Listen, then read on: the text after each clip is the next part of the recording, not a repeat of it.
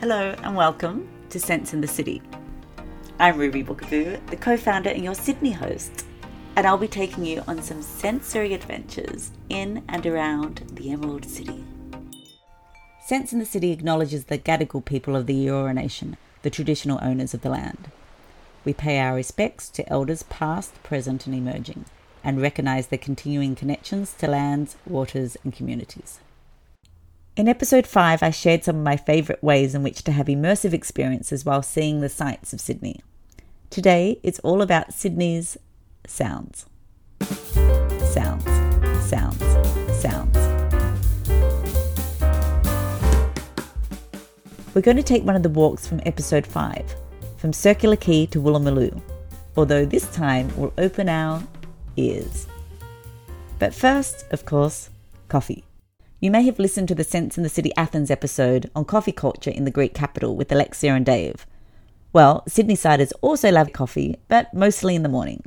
Whether you take yours at home or not, you're going to hear the hiss of coffee machines every few metres throughout the city, with the sounds of people ordering all the different varieties. Soy cappuccino. Just get a iced latte Of course. and also a strong flat white. Strong flat white. Yep. As the coffee kicks in, your senses will become more alert. You'll overhear people's conversations, the urgent beep of the pedestrian crossings, cooing pigeons, screeching white cockatoos, and the hum of traffic.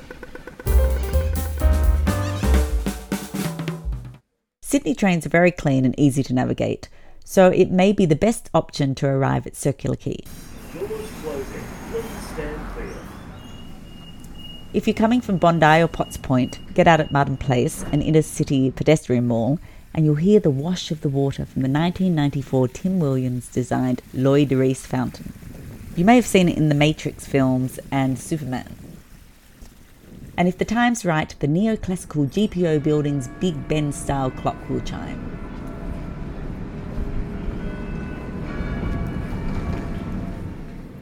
Further down on George Street, a tram will glide by. Sydney trams ran from 1861. They were horse drawn, then in 1879 ran by steam, and in 1898 some became electric. In 1961 they were controversially removed at night, finally returning as sleek light rail in December 2019 though after a few years of noisy construction work that drove inner city workers a little cuckoo. Speaking of cuckoo, right next door between George and Pitt Streets is the lovely Angel Place, where you can hear the calls of Sydney's forgotten birds emanating from an installation of empty bird cages above. Angel Place also houses the City Recital Hall that holds extraordinary concerts like that of Omega Ensemble's Didgeridoo, Clarinet and String Quartet, and the Australian Chamber Orchestra. Then you'll continue down towards the harbour. Otherwise, depending on where you're coming from, you may take a train to Central, Next stop, Central. change for the city circle, and get out directly at Circular Quay. As soon as you exit the station, you'll find yourself in a cacophony of footsteps, chatter of various languages, boats, pigeons, and seagulls. In 1788, after over 40,000 years of continuous sustainable occupation, the Gadigal people witnessed ships arriving in Sydney.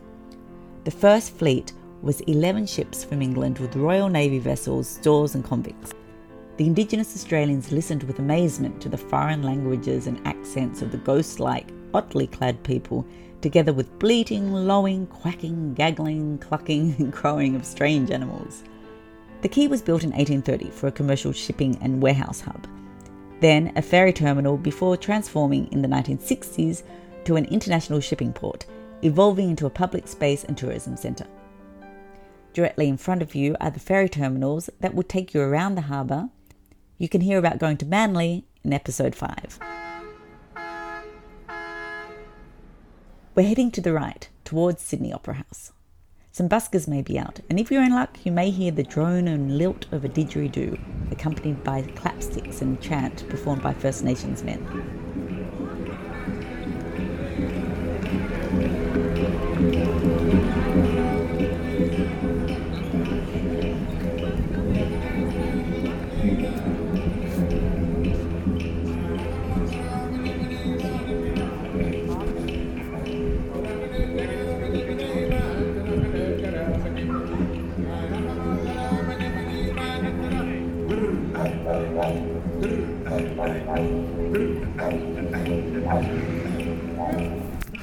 Ancient spiritual instrument from northern Australia conveys song lines reflecting the sounds of nature.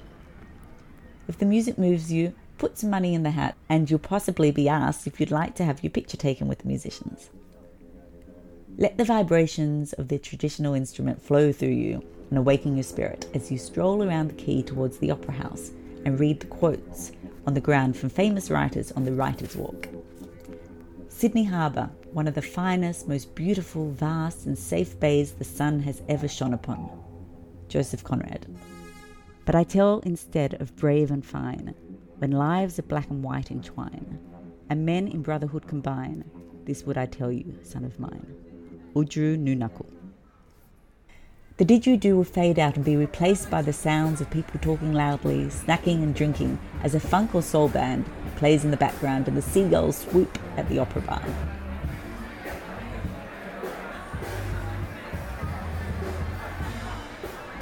Continuing past the opera house, you may hear the snap of photos and chat as a Japanese couple have their wedding photos taken on the steps. But the wind howling past your ears will probably muffle most sounds. In episode 4, Krista Hughes talks about her father Dick Hughes playing here with his band on the construction site back in 1965. So check that out and also hear more about the building in episode 5.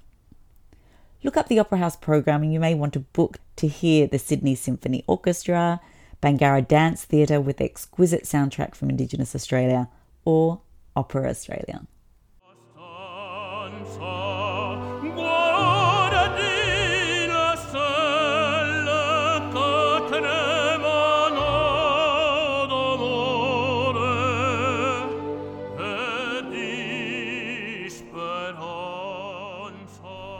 Continue and enter the Royal Botanical Gardens. As the water laps the shore, the wind will rush through the 4,000 trees and past your ears, and you'll hear kids ordering from the ice cream caravan.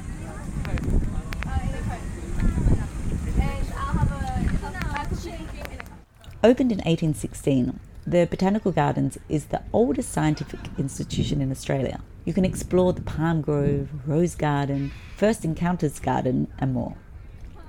Check out the 55 sculptures, including my favourite, the 1924 bronze satyr, relaxing near the Opera House gate. The outdoor art excursion will be made more dramatic by the deafening trill of cicadas and the wind rustling the leaves. You can attend a production of The Wind in the Willows during Summer by the Lake. Look into the water and you may even hear some long finned eels swimming by though you would need an underwater microphone to hear their haunting groans and shrieks. Sit back on the grass and enjoy a picnic, or a lunch and snack from the Farm Cove Eatery kiosk in the gardens. If you sit outside, you'll hear a chorus of white ibises, sulphur crested cockatoos, kookaburras, and rosellas. Or, for the sizzle and spice of modern Asian food, there's Luke Nguyen's menu to enjoy upstairs at Botanical House. Then continue your walk through the enchanting Australian rainforest garden with the whispered secrets of the ancient trees.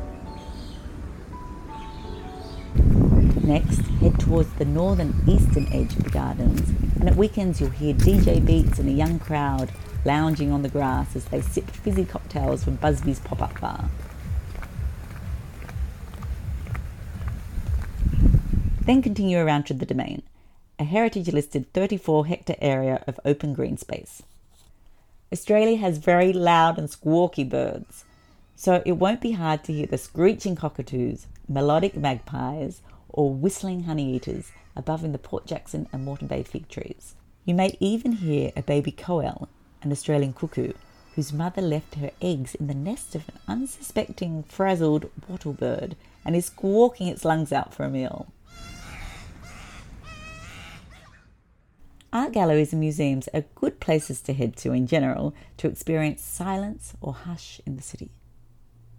Visit the Sydney Modern Project when opened and the Art Gallery of New South Wales just to the left. Over summer, there are evenings that you can picnic here in the domain, then sit back, gaze up at the stars, and be treated to world class concerts from the Sydney Symphony Orchestra and Opera Australia.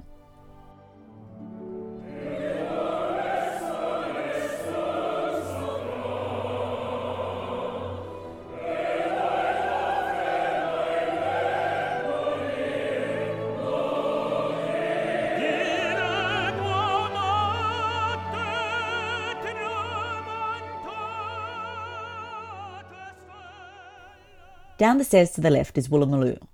Walk along the pier past the fancy, popular restaurants as people clink glasses, cutlery, and chat. The 30 metre long Finger Wharf was built in 1915 and became derelict in the 1970s when new container ships required larger facilities.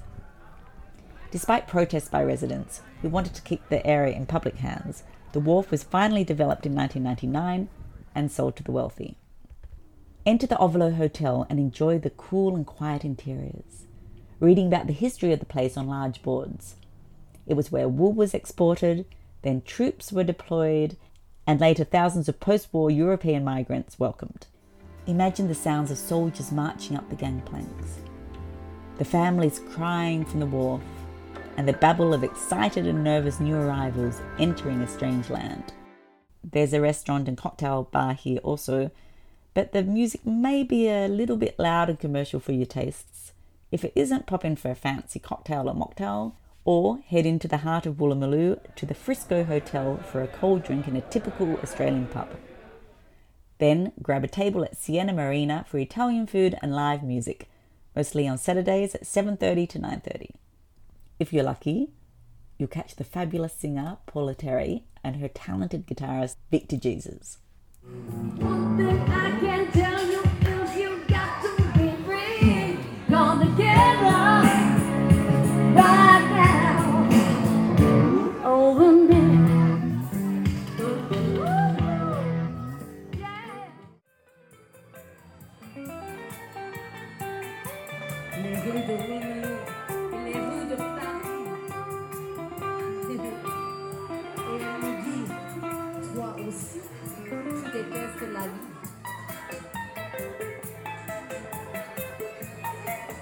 Paula will be featuring in a following episode of Sense in the City Sydney, so make sure to subscribe to be the first to hear it.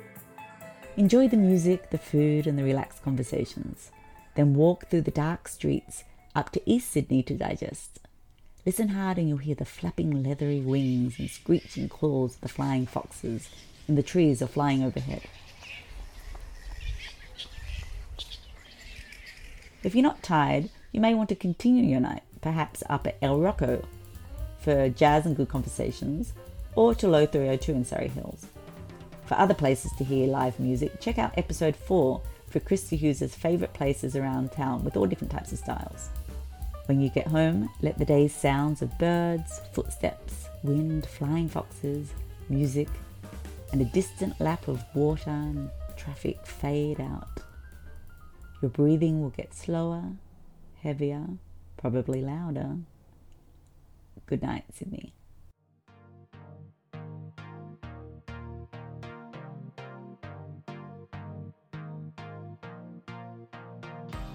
Thanks for listening to this episode of Sense in the City Sydney. Find the show notes on our website, senseinthe.city, and make sure to follow us on Instagram at Sense in the City Sydney and Facebook at Sense in the City World. If you like this episode, consider supporting the team via Patreon or buy me a coffee. All links are on senseinthe.city. Sense in the City is produced by Pilot Media and Ruby TV.